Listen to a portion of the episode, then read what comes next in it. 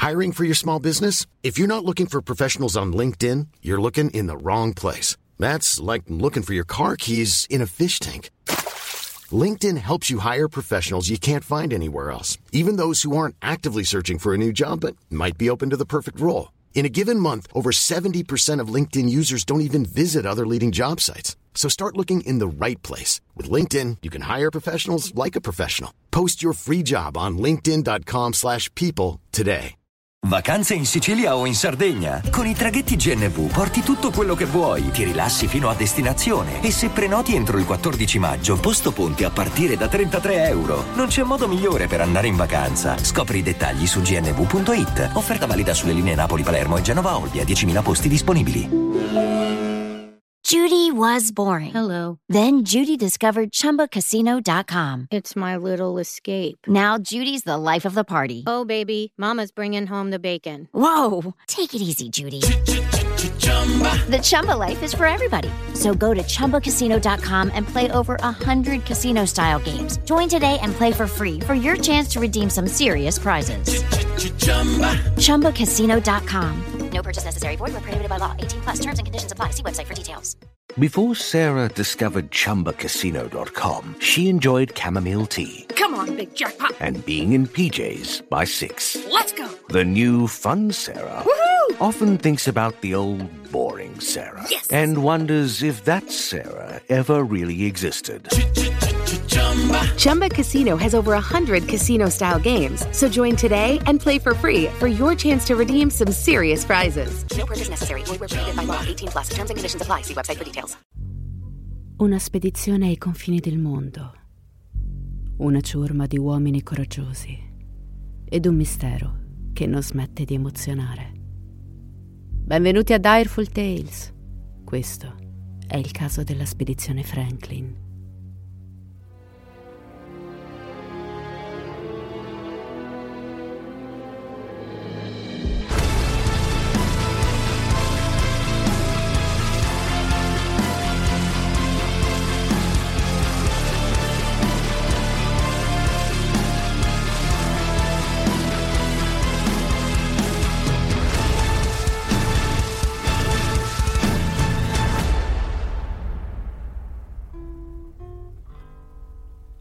Homeward bound one night on leave, slung in my hammock fast asleep. I had a dream which I thought was true concerning Franklin and his bold crew. 'Twas as we neared the English shore. è suprema tranquillità perché non soggiace ai despoti, i quali ancora sulla sua superficie stessa possono invece continuare a esercitare iniqui diritti e battersi e divorarsi, trasportandovi tutti gli orrori terrestri. Ma a 30 piedi sotto il suo livello, la loro influenza si estingue ed il loro potere scompare. Ah, Signore, vivete, vivete in seno al mare. Lì soltanto c'è l'indipendenza. Lì non ho padroni. Lì sono libero.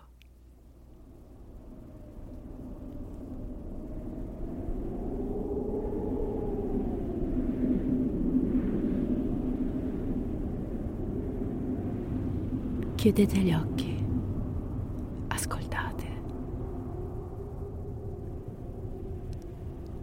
C'è buio ora, un buio profondo che non ha confini. È vuoto e canta. Canta di echi mortali, lontani chissà quanto, chissà dove. È un buio bianco. Non avete mai visto una cosa così? Un deserto di desolazione candida e assassina. Fa freddo, così freddo che faticate a chiudere le mani. Potete sentire le ciglia sbattervi sulle palpebre, fragili come capelli in un fuoco di cristallo. La neve cade fitta, incurante anche della morte. Non ci sono alberi né animali, solo voi, senza voce né forze. Voi ai confini del mondo conosciuto, dove i mari sono lastre di ghiaccio spesso sentieri disperati senza orizzonti né speranza. Il terrore assale la mente, irretisce i vostri sensi. Il silenzio suggerisce l'arrivo di fantasmi assassini. Li sentite respirare vicino a voi, rantolare il desiderio di cibo. Il tempo come lo conoscete non dimora qui. Non esiste storia, non esistono ore o minuti. È la genesi del mondo e la sua fine allo stesso tempo. La mente vaga, non c'è riparo dal cielo, dai pensieri. Il buio abissale mastica la speranza con ferocia. Volete solo chiudere gli occhi e coprirvi di neve perenne. Sono queste le condizioni in cui gli uomini della spedizione Franklin sono costretti a vivere per anni. Ma andiamo con ordine. Le navi di Sua Maestà, Erebus e Terror, sono ex navi da guerra della classe bombardieri, originariamente progettate per sostenere il peso e sparare con grandi mortai sui loro ponti. Si presume che la loro resilienza e robustezza le rendano ideali per resistere all'enorme pressione dei ghiacci.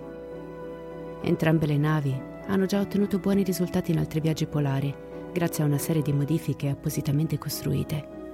Ad esempio, la prua rinforzata con placche di ferro, la stiva sigillata in compartimenti stagni per impedire le inondazioni e, novità del momento, un sistema di riscaldamento interno a vapore per il benessere dell'equipaggio. Eliche a vite e timoni di ferro che possono essere ritirati all'interno di protezioni, anch'esse in ferro. A completare il tutto, un rudimentale sistema di disalazione dell'acqua marina. Nel 1845 l'Erebus e la Terror sono il fiore all'occhiello della Marina Militare Britannica. Tutto è studiato nei minimi termini, anche gli ipotetici interventi di riparazione. Un'altra recente innovazione, infatti, è la tuta da sub ovviamente non quella che conosciamo oggi, ma una valida antenata. Viene utilizzata per lavori come la rimozione del ghiaccio dalle eliche o la riparazione di parti dello scafo. I fortunati che si imbarcano sulla Erebus e la Terror affronteranno un viaggio lungo e duro, ma studiato per poter sopperire ad ogni necessità. A bordo ci sono delle librerie contenenti più di 3.000 libri di vario genere, attrezzi igienici, palle per lo sport, e costumi teatrali atti a poter intrattenere serate di spettacolo. Gli attimi ricreativi sono estremamente incoraggiati, considerando che i giovani resteranno lontani da casa per molto tempo, in condizioni climatiche estremamente fredde e buie. E si dà il caso che un'altra nuova invenzione sia arrivata da poco sulla scena. Si tratta di un processo chiamato inscatolamento, in cui il cibo viene sigillato in contenitori ermetici così da essere conservato in modo sicuro per anni. Esatto, siamo agli albori del cibo confezionato. Nel 1845 l'Inghilterra è entusiasta di veder partire le due navi per un'esplorazione così importante.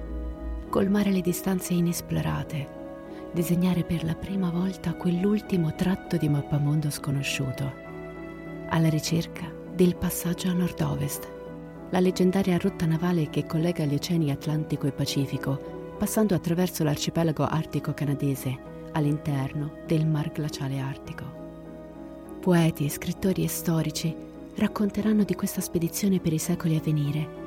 Parleranno di come due navi con a bordo i più coraggiosi uomini della marina sono partiti per un'avventura che li ha portati laddove l'uomo non era mai giunto, a sfiorare i confini del mondo e a tracciarne una nuova rotta. A guidarli un ufficiale esploratore e scrittore inglese, già governatore della Tasmania e tra i fondatori della Royal Geographical Society. Qualcuno che ha già guidato come comandante della Royal Navy numerose esplorazioni nell'Oceano Artico. Il comandante Sir John Franklin, ora 59enne. Questo sarà il suo quarto viaggio nell'Artico, due dei quali alla ricerca del passaggio a nord-ovest. Ma questa volta sarà diverso. Questa sarà la sua opera magna, prima di ritirarsi con grazia. Il capitano Franklin è ben voluto dal suo equipaggio, un leader gentile e romantico, con un entusiasmo coraggioso per l'esplorazione, capace di raccogliere l'attenzione di una sala gremita di gente nel momento in cui racconta dei suoi viaggi. L'uomo non è particolarmente di bell'aspetto, ma sono la sua passione e il suo buon cuore a conquistare gli animi, tra cui quello di Jane Griffin, amica della tristemente deceduta poetessa Eleanor Ann Porden, prima moglie del capitano, morta di tubercolosi anni prima. I due si innamorano lentamente, così come accade ancora oggi, discutendo di viaggi e passioni in comune. Nel 1828 si sposano e sarà proprio questa donna coraggiosa a smuovere l'Inghilterra vittoriana qualche anno più tardi. Se da una parte Sir John Franklin è amato da tutti, non si può dire lo stesso della sua reputazione professionale, ma ha fatto lusinghiera. Nel 1819 Franklin guidò una spedizione mal pianificata nel Canada settentrionale, la Nili, che si concluse con un disastro e causò la morte di 11 uomini lui e gli altri riuscirono a sopravvivere solo con un brodo di pelle di cervo in decomposizione, ossa e licheni delle rocce e le suole delle loro calzature. Fu a causa di questa esperienza che Franklin è ora noto come l'uomo che mangia le proprie scarpe. Una volta tornato in Gran Bretagna fu visto come un buffone, un uomo ridicolo, cosa che lo mise profondamente in imbarazzo. Stigma che ancora oggi, mentre si prepara a questa esplorazione, lo turba nelle notti più silenziose. L'uomo non può saperlo. Lui e i suoi uomini faranno la storia, ma nel modo più orribile possibile. Ed è paradossale come i nomi con cui vengono varate le due possenti navi siano un presagio sottile di ciò che avverrà. The Terror, il terrore, e la Erebus, derivante dalla mitologia greca e rappresentazione della profonda oscurità in cui ci si imbatte quando si giunge alle porte dell'inferno.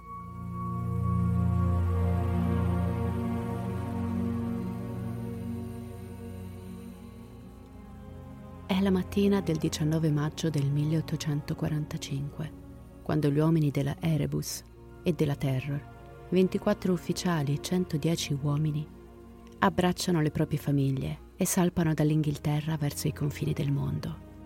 Le mogli commosse sventolano i propri fazzoletti verso gli uomini a bordo. I bambini corrono sul pontile, gridando ai loro papà, desiderando un giorno di diventare come loro, coraggiosi e fieri nelle loro divise più splendenti.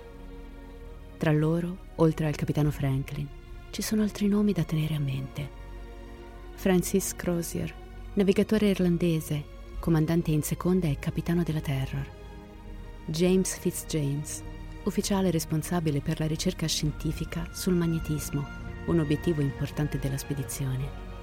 E John Irwin, ufficiale al servizio sotto il comando del capitano Croser a bordo della The Terror. Le possenti navi attraversano l'Oceano Atlantico sferzando le sue acque con decisione. Dopo una breve sosta nelle isole Orcadi, a nord della Scozia, ripartono alla volta della gelida Groenlandia, accompagnate dalla nave militare Rattler e la nave da trasporto Barrett Jr. Giunti nella baia di Disco, sulla costa occidentale della Groenlandia, le provviste vengono trasferite sulla Erebus e sulla Terror. Gli uomini a bordo affidano alla carta le loro speranze e le frasi d'amore per la famiglia, scrivendo le loro ultime lettere ai familiari.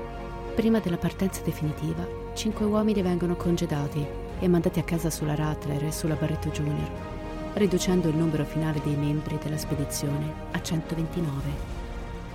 Questa tappa è l'ultima esperienza di civiltà prima di avventurarsi verso l'ignoto. La spedizione Franklin è diretta in un posto che alla gente comune della Gran Bretagna vittoriana sembra un mondo immaginario, una leggenda, un luogo in cui il cielo ha tre sole invece di uno, i cosiddetti parelio. Gli uomini assisteranno a questi cristalli di ghiaccio nell'atmosfera che piegano la luce solare facendo apparire un alone lontano all'orizzonte, creando l'illusione dei tre soli. Durante i mesi invernali alzeranno gli occhi stupiti di fronte al commovente spettacolo dell'aurora boreale, quando i venti solari si scontreranno con l'atmosfera, facendo danzare i cieli polari in un valzer dalla bellezza inerrarrabile. Un universo a sé, accessibile a pochi, come una stanza segreta tra i ghiacci sconfinati, che apre le cosce solo a chi osa spingersi al limite. Ma ciò che appare come un sogno ha il canto ammagliatore e malvagio delle sirene di Ulisse. Una mappa inesplorata e sensuale come il corpo di una sconosciuta, ma che una volta ha stretto il destino di chi si avvicina, mastica uomini e navi con la stessa ferocia di un cane affamato. In questo luogo la visibilità a tratti è minima, il tampon non esiste e non ci si può affidare alla bussola poiché il magnetismo polare fa spostare il nord a suo piacimento.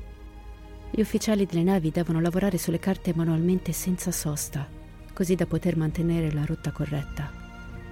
La spedizione viene vista per l'ultima volta da occhi europei all'inizio dell'agosto del 1845, quando il capitano Dunnet della baleniera Prince of Wales e il capitano Robert Martin della baleniera Enterprise incontrano la Terror e la Erebus nella baia di Baffin, mentre attendono le condizioni favorevoli per attraversare lo stretto di Lancaster ed infilarsi nel labirinto di ghiaccio. Dopodiché, l'ignoto. Da qui in poi la verità è affidata all'Artico. Nessuno sa di preciso cosa sia successo. Ciò che è certo è che ciò che avverrà da questa data in poi passerà alla storia come una delle esplorazioni più brutali e terrificanti del genere umano.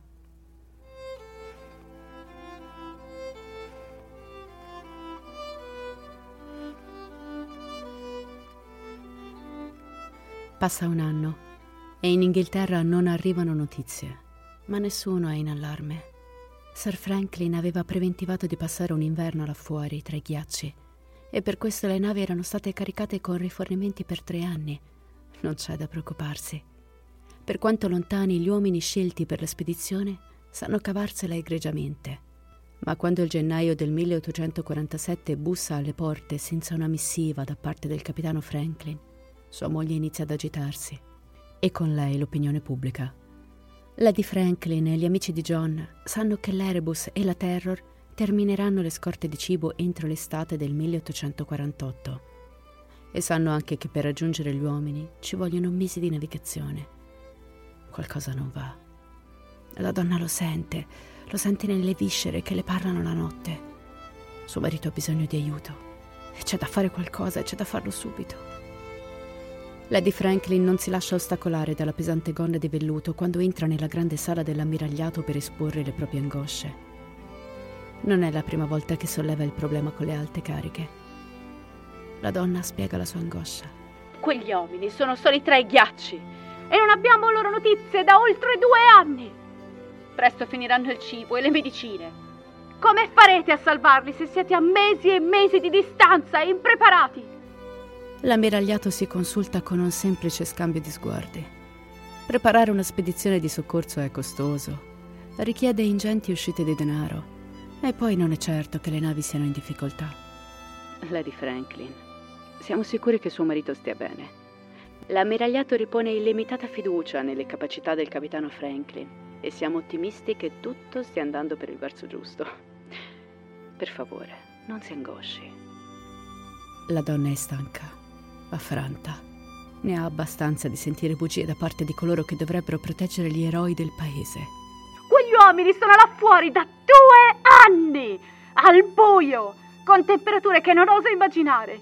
Nessuno può convincermi che l'ottimismo o la fiducia siano abbastanza per salvarli. Lady Franklin esce sbattendo la porta. Non ne può più di dover sottostare a un consiglio di imbecilli ipocriti. La sua casa è ricolma di lettere e bozzetti scritti alle più alte cariche internazionali, lettere cariche di preoccupazione, richieste di aiuto e alla fine veleno, veleno vomitato per la disattenzione prestata alla causa. Conosce suo marito e le sue capacità. Così decide di scavalcare l'ammiragliato, appellandosi direttamente al popolo britannico. Scrive a tutti gli amici, i giornali e i contatti che ha per sensibilizzare l'opinione pubblica compreso il famoso scrittore e caro amico di famiglia Charles Dickens e alcuni membri del Parlamento. Questo contribuisce a far pressione sul governo britannico. L'inverno del 1847 è aspro e brutale. Senza alcuna notizia, si decide finalmente di agire. Nella primavera del 1848 viene inviata la prima di moltissime missioni di salvataggio per trovare le navi di Franklin. Viene inviato un gruppo di soccorso via terra, guidato da Sir John Richardson e John Ray, che discende il fiume Mackenzie fino alla costa artica, e due spedizioni via mare. La prima entra nell'arcipelago artico canadese passando per lo stretto di Lancaster, mentre la seconda arriva dal lato dell'Oceano Pacifico. Inoltre, viene messa in palio una ricompensa di 20.000 sterline per qualsiasi spedizione di qualsiasi paese che porterà aiuto agli uomini delle navi da esplorazione sotto il comando di Sir John Franklin. La speranza è alta, ma la triplice spedizione si conclude in fallimento. Nel 1850 l'Artico canadese viene perlustrato da 11 imbarcazioni britanniche e due statunitensi. E qui, a 343 km a ovest della baia di Buffin, si trova un primo indizio del destino dei coraggiosi uomini. Là, sulla riva austera e crudele, sferzate da vento gelido che intima di arretrare, spuntano come soldati muti nel ghiaccio tre piccole lapidi ricavate da assi di legno. Sulla prima, scritta a carbone, sono incise queste parole. Sacro alla memoria di John Torrington, che ha lasciato questa vita il 18 gennaio 1846 a bordo della nave di Sua Maestà, The Terror, all'età di 20 anni. La seconda recita Sacro alla memoria di William Brain, che ha lasciato questa vita il 3 aprile del 1946 a bordo della nave di Sua Maestà, Erebus, all'età di 32 anni. La terza è un po' rovinata, ma leggibile. Sacro alla memoria di John Hartnell, che ha lasciato questa vita il 4 gennaio del 1846, a bordo della nave di Sua Maestà Erebus, all'età di 25 anni. Poco distante ci sono i resti di un piccolo accampamento soffocato dal ghiaccio. Nient'altro. Nessun messaggio che parli di cosa è successo o la direzione è presa dalle due navi solo morte silente nascosta tra tempeste di ghiaccio. Per tutto il 1850 le missioni di soccorso cercano nel vasto Artico canadese, sperando di trovare l'equipaggio di Franklin. Ma è solo nel 1859 che sulla costa settentrionale dell'isola di King William viene trovato qualcosa di significativo. Un mucchio di pietre blu, chiamato Kin, al cui interno è nascosto un messaggio della spedizione di Franklin scritto nel maggio del 1847, in cui si dice che l'Erebus e la Terror erano rimaste bloccate nel ghiaccio per gli inverni del 46 e del 47, che John Franklin era al comando e che tutto andava bene. Ma scarbocchiato sui bordi esterni del messaggio c'è un secondo rapporto, scritto nell'aprile del 48, in cui si dice che Franklin è deceduto e che 23 dei suoi uomini sono morti. Le navi erano state abbandonate e 105 dei sopravvissuti avrebbero camminato per 402 km a sud, verso il fiume Tubekfish, che avrebbe potuto portarli alla più vicina postazione commerciale. Quando la notizia del messaggio giunge in patria, l'Inghilterra vittoriana è sotto shock. La gente non comprende come la più grande spedizione artica si sia imbattuta in un tale disastro, con la morte persino del suo stesso capitano. Lady Franklin è a pezzi. Questa intera faccenda è come un'opera d'arte al contrario. Se la si guarda da vicino si apprezzano le pennellate, gli accenni di colore, ma se si fa un passo indietro e si osserva l'intera opera, si resta inorriditi di fronte all'immagine nefasta che preannunciava il disastro. Quindi torniamo indietro. Torniamo a bordo dell'Erebus e della Terror, al 1845, quando le due navi solcano i mari verso i confini del mondo contro l'inferno candido dei ghiacci polari.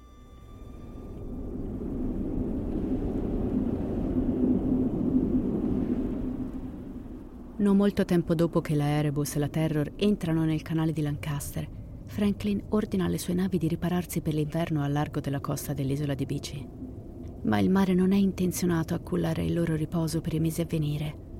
Le temperature sono estreme, più di 50 gradi sotto lo zero, e quelle onde che dovrebbero assomigliare a seta arricciata si trasformano in catene pesanti che rallentano l'avanzare delle navi, fino ad avvinghiarle in una stretta di ferro, imprigionando le due imbarcazioni nel ghiaccio solido. Passano i mesi, settimane, in attesa di una spaccatura tra i ghiacci che permetta di riprendere il cammino.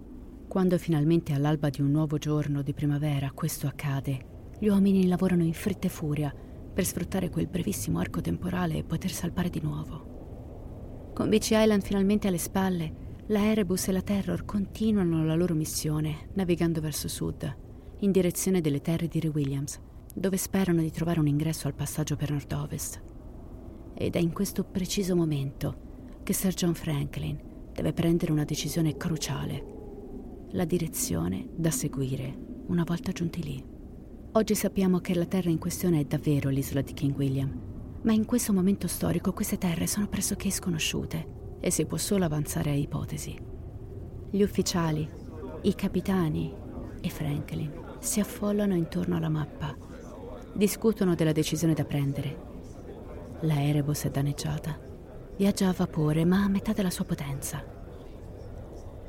Franklin suggerisce comunque di andare avanti Presto arriveranno all'isola di King Williams e da lì in poi basterà seguire le carte nautiche. Il comandante in seconda e capitano della Terror, Francis Crozier, insiste. Di fronte a noi non c'è semplice ghiaccio, c'è il PAC, un enorme banco galleggiante di parecchie miglia di chilometri quadrati. Là il cielo è nuvoloso, la nebbia è fitta e cade la neve. Saremo avvolti dal bianco più profondo e non saremo in grado di orientarci. Inoltre ci sono spuntini di ghiaccio Danneggeremo le fiancate delle navi. Io dico di circumnavigare lungo la costa orientale. Se trasferissimo la scorta di carbone sulla nave non danneggiata, potremmo rischiare girando intorno prima del prossimo inverno. Nella peggiore delle ipotesi, potremmo attendere l'inverno in piena sicurezza e poi tornare indietro, vivi. Ma Franklin non ascolta. Sceglie di navigare verso ovest, conducendo i suoi uomini tra le più pericolose acque dell'Artico un luogo dove ogni anno il ghiaccio del nord viene spinto a sud dai venti dominanti, creando un punto di strozzatura impossibile da attraversare. Ed è proprio qui, sulla costa settentrionale di King William Island, che l'Erebus e la Terror restano incastrati tra i ghiacci per una seconda volta. L'equipaggio fa di tutto per liberare le proprie navi, utilizzando addirittura degli esplosivi per farsi strada, ma senza successo. Passeranno un altro inverno nell'Artico in attesa dello scioglimento di ghiacci in estate. La Erebus è seriamente danneggiata. Essa e la Terror sono entrambe ex navi da guerra, ma non sono le ideali per quei luoghi. Infatti le loro dimensioni, la loro forza giocano a loro sfavore.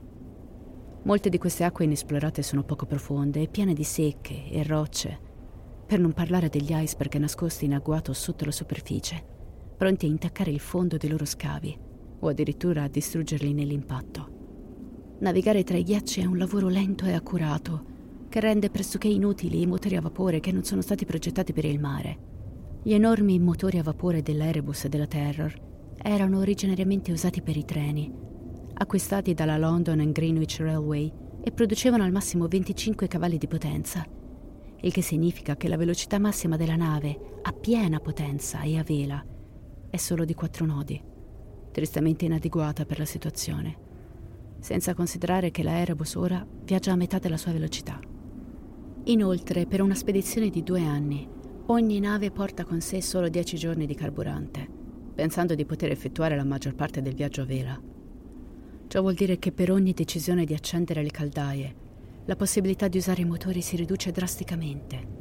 Nella mente dell'ammiragliato questo era tutto ciò che serviva per un inverno, ma nessuno poteva prevedere quanto sarebbe stato freddo. Normalmente i ghiacci artici si sciolgono in estate, ma per una terribile coincidenza, o forse una maledizione, questo non accadrà. Passano i mesi. Il tempo si dilata nell'abisso bianco virginale. Non si odono suoni al di fuori del vento assassino. I tre soli illusori nascondono il proprio calore dietro un fitto lenzuolo di nebbia e l'oscurità è una matrigna onnipresente che sussurra parole di disperazione e rancore. L'equipaggio resta in questo termoclino dantesco per sempre. Da qui in poi ci si affida alle scoperte successive della scienza per comprendere cosa sia successo. Ciò che hanno passato questi uomini supera la più inquietante delle fantasie. Molti si ammalano. La polmonite miete le sue prime vittime tra le fila delle due imbarcazioni ma non è la sola malattia a salire ai letti dei marinai.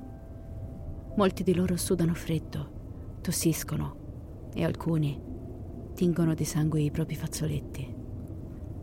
Come un fantasma mietitore, a bordo delle navi di Sua Maestà sale la tubercolosi e con un colpo di falce strappa via i più deboli dai cuscini sudati. Chi sopravvive continua a resistere. Tra loro i compagni tentano di farsi forza aiutano gli allettati dando loro cibo in scatola, o meglio ciò che è rimasto. Ormai da mangiare ce n'è poco. Inoltre sta accadendo qualcosa. Gli uomini iniziano a parlare di strane presenze là fuori, nel bianco nulla.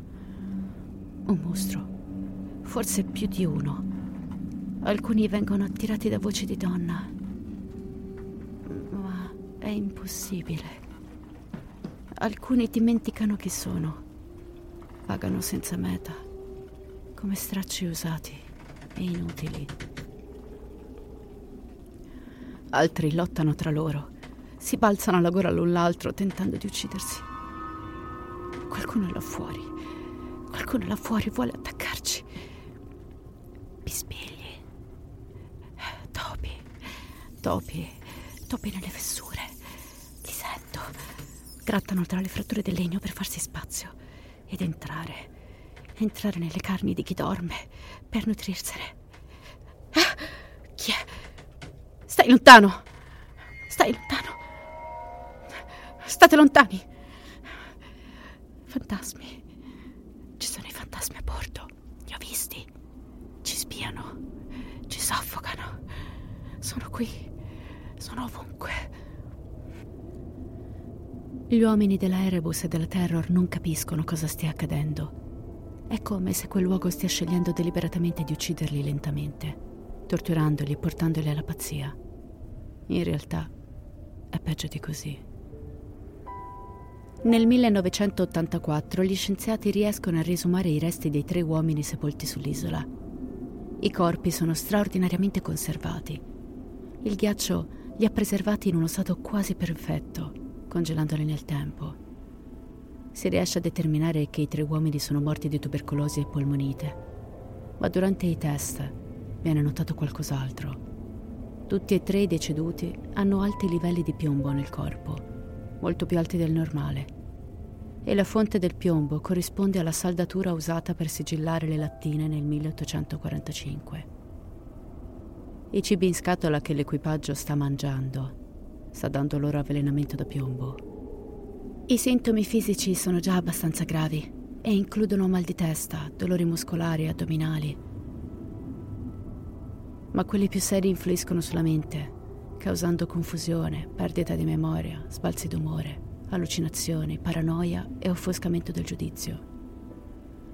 Un altro effetto collaterale dell'avvelenamento da piombo è che indebolisce notevolmente il sistema immunitario del corpo e lo rende vulnerabile ad altre malattie, come ad esempio una possibile epidemia di tubercolosi.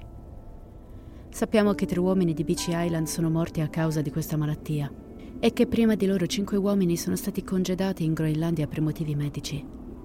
Sicuramente l'avvelenamento da piombo non è il principale colpevole, ma è sicuramente un potente accelerante per tutto ciò che accadrà dopo. La fila di fronte alla cabina del medico è ormai lunghissima. Qualcosa di nuovo fiata sul collo dell'equipaggio. Fa gonfiare le loro gengive, le annerisce, impedisce di mangiare.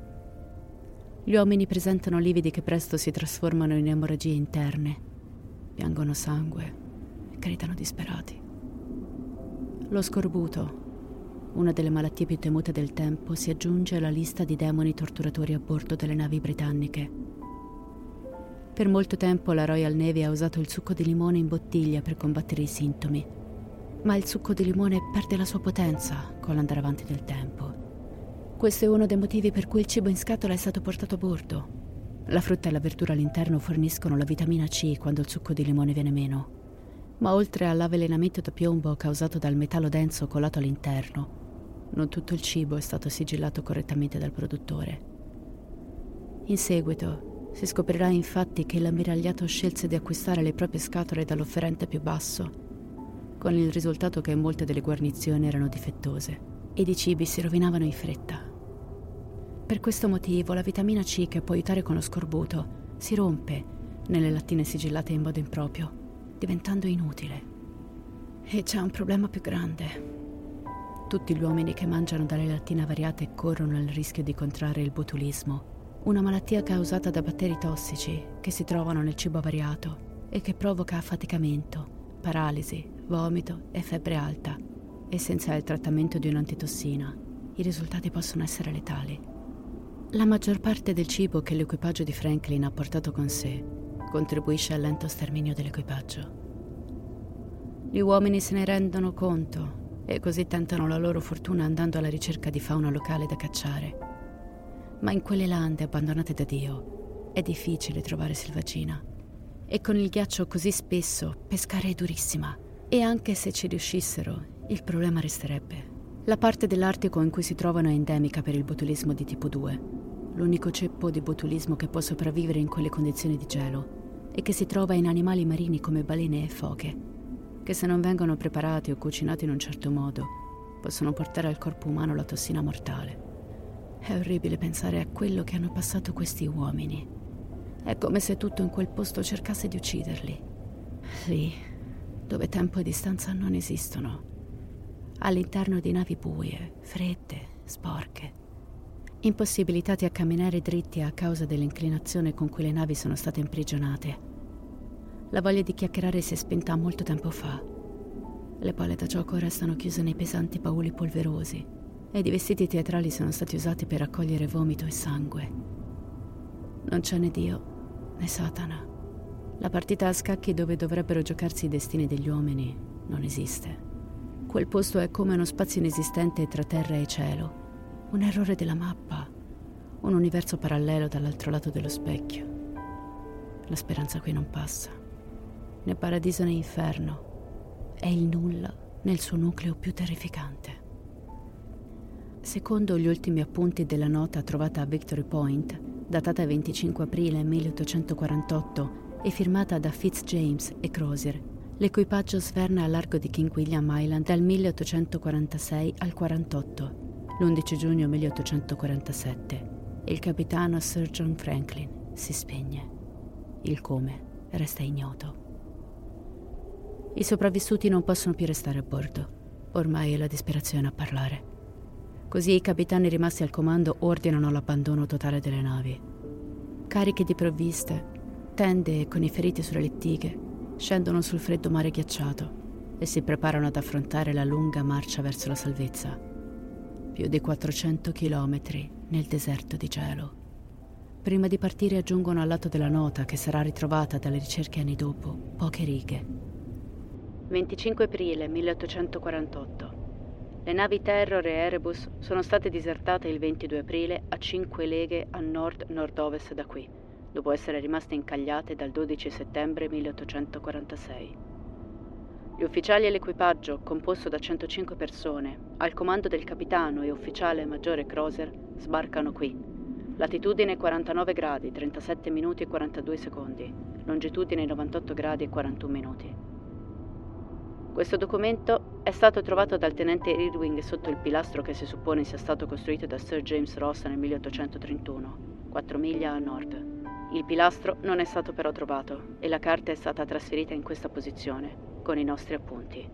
Sir John Franklin è morto l'11 giugno 1847 e la perdita totale di vite umane nella spedizione è stata fino ad oggi di 9 ufficiali e 15 uomini. Partiamo domani, 26 aprile per il fiume Backfish. Firmato Capitano e Ufficiale Superiore Crozier e James Fitzjames, capitano della Erebus. Attraversare quell'inferno è quasi impossibile.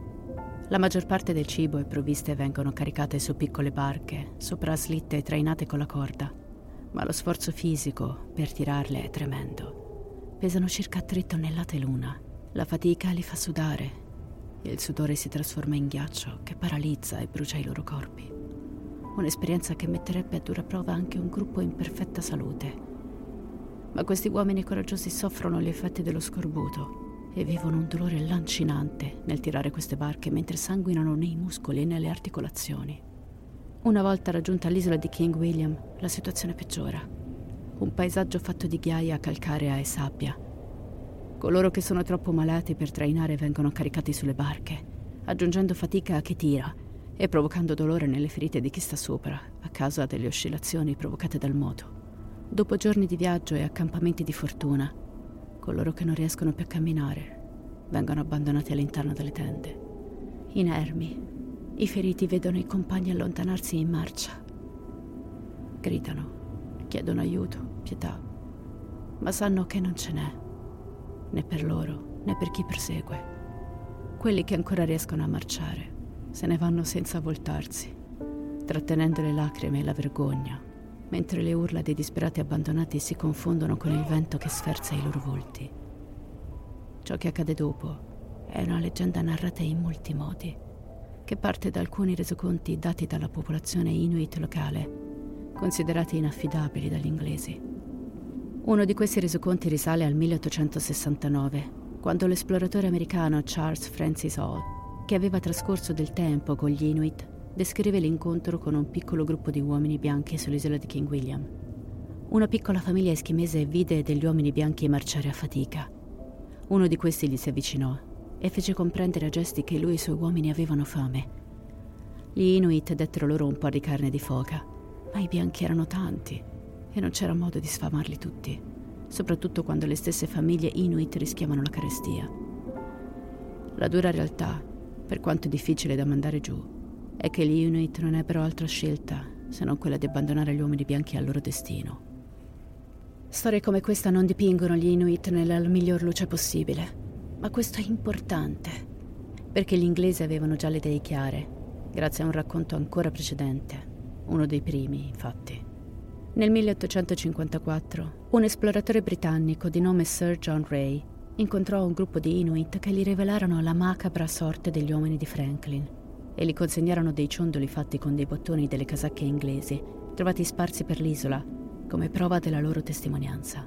Gli indigeni descrissero un accampamento con 30 cadaveri, alcuni dei quali giacevano nelle tende, mentre altri erano sparsi fuori. Ebbene, all'interno di alcune pentole trovarono arti e parti di corpi umani. Come ultima risorsa, nelle ore più disperate, gli uomini si erano dati al cannibalismo quando la notizia si diffonde, la Gran Bretagna vittoriana insorge. C'è indignazione, condanna. L'ammiragliato si rifiuta di credere a quelle fandonie, basandosi sulle proprie esperienze nell'Artico, anche se le scorte erano in diminuzione e il solo pensiero di mangiare i propri simili non li aveva mai sfiorati nelle precedenti esplorazioni. E certamente gli uomini della spedizione Franklin sono rimasti fedeli a Dio e non hanno osato commettere tale peccato. Per l'opinione pubblica britannica si tratta di una questione morale. Questi uomini erano degli eroi quando lasciarono le coste inglesi. Erano gli astronauti del loro tempo. E suggerire che fossero capaci di fare l'impensabile è francamente un insulto. Il rapporto di John Ray viene screditato in ogni occasione. With lucky landslots, you can get lucky just about anywhere. Dearly beloved, we are gathered here today to. Has anyone seen the bride and groom? Sorry, sorry, we're here. We were getting lucky in the limo and we lost track of time. No, Lucky Land Casino, with cash prizes that add up quicker than a guest registry. In that case, I pronounce you lucky. Play for free at LuckyLandSlots.com. Daily bonuses are waiting. No purchase necessary. Void where prohibited by law. 18 plus. Terms and conditions apply. See website for details. Bed Bath & Beyond is back with more to choose from than ever before. At the new Bed Bath & Beyond, you'll find all the products and brands you love, along with a huge new selection of furniture, decor, and everything else you need to create the home of your dreams, all in one amazing online store. Download our new app and save even more with exclusive deals and offers. Plus, get free shipping right to your front door. Welcome to a bigger, better Beyond. Il resoconto più famoso è quello di Charles Dickens, amico personale di Lady Franklin. Nel dicembre del 1854 pubblica tre articoli intitolati I viaggiatori degli Artici perduti, una raccolta di racconti di esploratori abbandonati che si trovano di fronte alla stessa decisione di praticare o meno il cannibalismo. In un passaggio denuncia le testimonianze degli Inuit, dicendo Noi sosteniamo che il ricordo dei viaggiatori artici perduti è posto dalla ragione e dall'esperienza al di sopra delle chiacchiere di un grossolano manipolo di persone incivili con un'anima da cannibale. Ed è comprensibile come un pensiero tanto estremo sia stato ricacciato al mittente in un periodo storico così lontano. Diverso è stato il giudizio verso i sopravvissuti delle Ande, quando per sopravvivere si sono visti costretti a nutrirsi dei cadaveri dei loro amici. Ma il credo più diffuso in epoca vittoriana vuole dipingere gli uomini della spedizione Franklin in un quadro molto distante dalla blasfemia del cannibalismo. Eppure, la realtà di ciò che è accaduto sarà rivelata 140 anni dopo. Nel 1993 gli archeologi si sono recati in uno degli accampamenti descritti dagli Inuit e lì hanno scoperto i resti scheletrici dell'equipaggio di Franklin. Sono state raccolte, catalogate e analizzate centinaia di ossa umane e su di esse sono state trovate tracce di taglie, in particolare alle mani, ai piedi e al collo, suggerendo che gli uomini di Franklin abbiano deliberatamente rimosso le caratteristiche più umane dei loro compagni morti, forse per provare meno orrore nel nutrirsene. C'è forse una magra consolazione in tutta questa storia. Nonostante la malattia, il dolore e l'orrore, durante la loro disperata marcia verso sud, gli uomini raggiungono la costa e là, in lontananza, vedono qualcosa. L'ingresso del passaggio nord-ovest. Nessuno di loro è sopravvissuto alla spedizione ai confini del mondo, ma loro quei confini li hanno visti, li hanno toccati e scoperti. Ed è grazie al loro commovente sacrificio che la squadra di ricerca inviata dopo fu in grado di risolvere l'ultimo pezzo del puzzle e di collocarlo sulla mappa. Nel 1866 il Parlamento intero votò a favore per far ereggere una statua di John Franklin a Londra, come monumento a lui e ai coraggiosi uomini della sua spedizione. Sotto una targa con scritto semplicemente hanno forgiato l'ultimo legame. Nel 2014 e nel 2016 i relitti della Erebus e della Terror vengono rinvenuti nelle profondità del mare Artico in condizioni incontaminate. Le inquietanti immagini subacquee mostrano l'albero della nave ancora in piedi e una serie di reperti storici e artefatti presenti ancora all'interno. La Terror è stata trovata nelle acque ghiacciate del Nunavut, sulla costa meridionale dell'isola di King William, nella Baia del Terrore, giustamente chiamata così. Nel marzo del 1845 Irving si arruolò nella spedizione Franklin come tenente a bordo della Terror.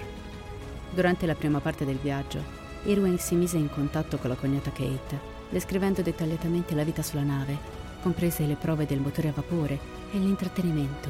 Nel corso di questa corrispondenza incluse diversi suoi disegni della nave e dei paesaggi circostanti.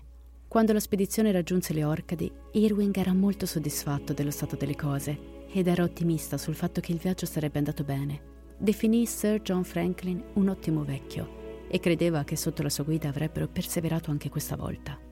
La sua ultima lettera a Kate fu scritta intorno al 10 luglio del 1845 e fu inviata dalla Groenlandia.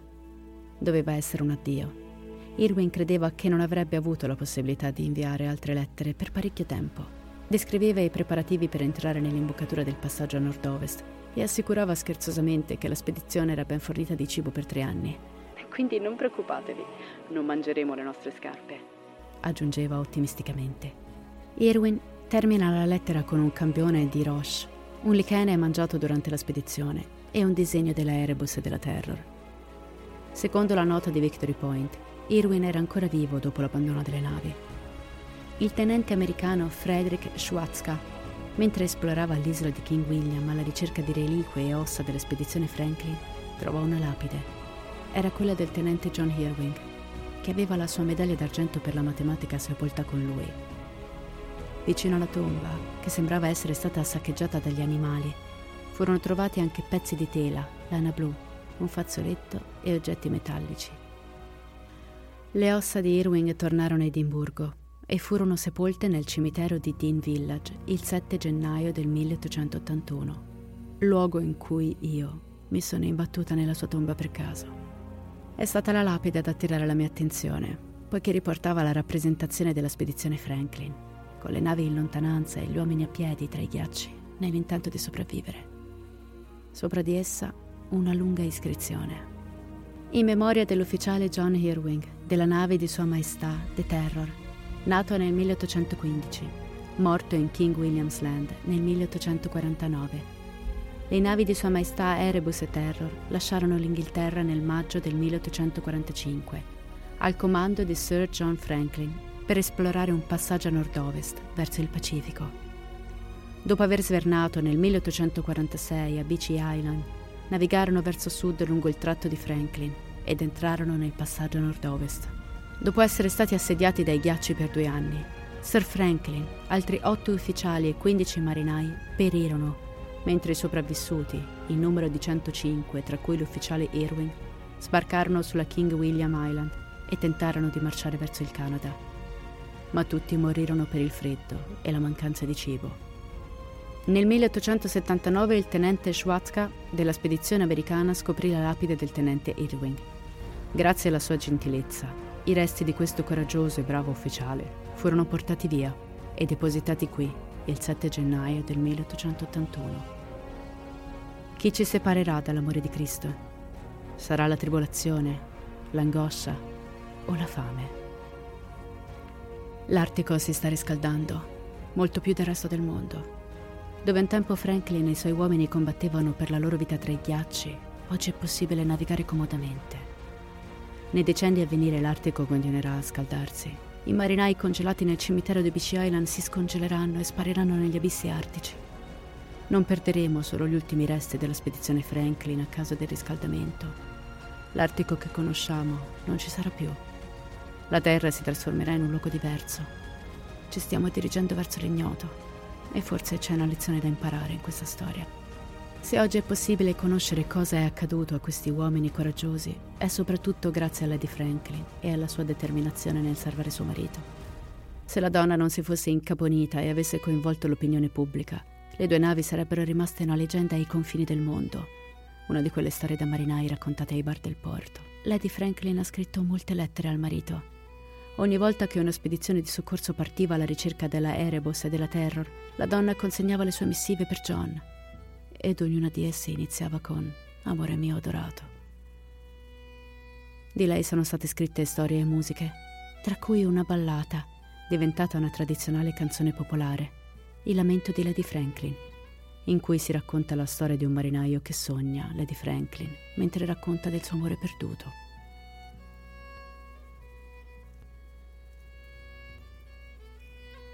Eravamo diretti a casa una notte sul mare aperto. Dondolando sulla mia amaca mi sono addormentato. Sognai un sogno e lo ritenni vero, riguardo a Franklin e al suo valoroso equipaggio. Con un centinaio di marinai salpava verso l'oceano ghiacciato nel mese di maggio per cercare un passaggio intorno al polo, dove noi poveri marinai a volte andiamo con crudele difficoltà si sforzarono vanamente. Le loro navi furono spinte su montagne di ghiaccio. Solo l'ischimese con la sua canoa di pelle fu l'unico a passare. Nella baia di Buffin, dove soffia la balena, il destino di Franklin nessun uomo può conoscere. Il destino di Franklin nessuna lingua può raccontare. Lord Franklin vive da solo con i suoi marinai e ora il mio fardello mi fa soffrire. Per il mio Franklin perduto da tempo attraverserei la terraferma. Diecimila sterline darei liberamente per sapere che da qualche parte il mio Franklin ancora vive.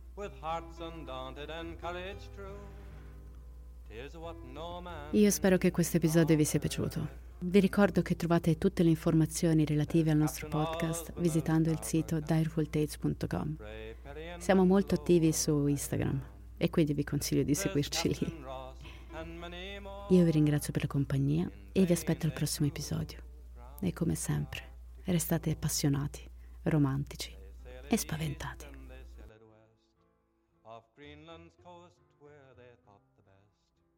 Mid hardships and dangers they vainly strove on mountains of ice, their ships were hove. Sotto costo 1 euro. Fino all'11 maggio il notebook Lenovo IdeaPad Slim 3 16 GB di RAM con processore Intel Core i5 è tuo a 529 euro perché 1 euro batte forte sempre.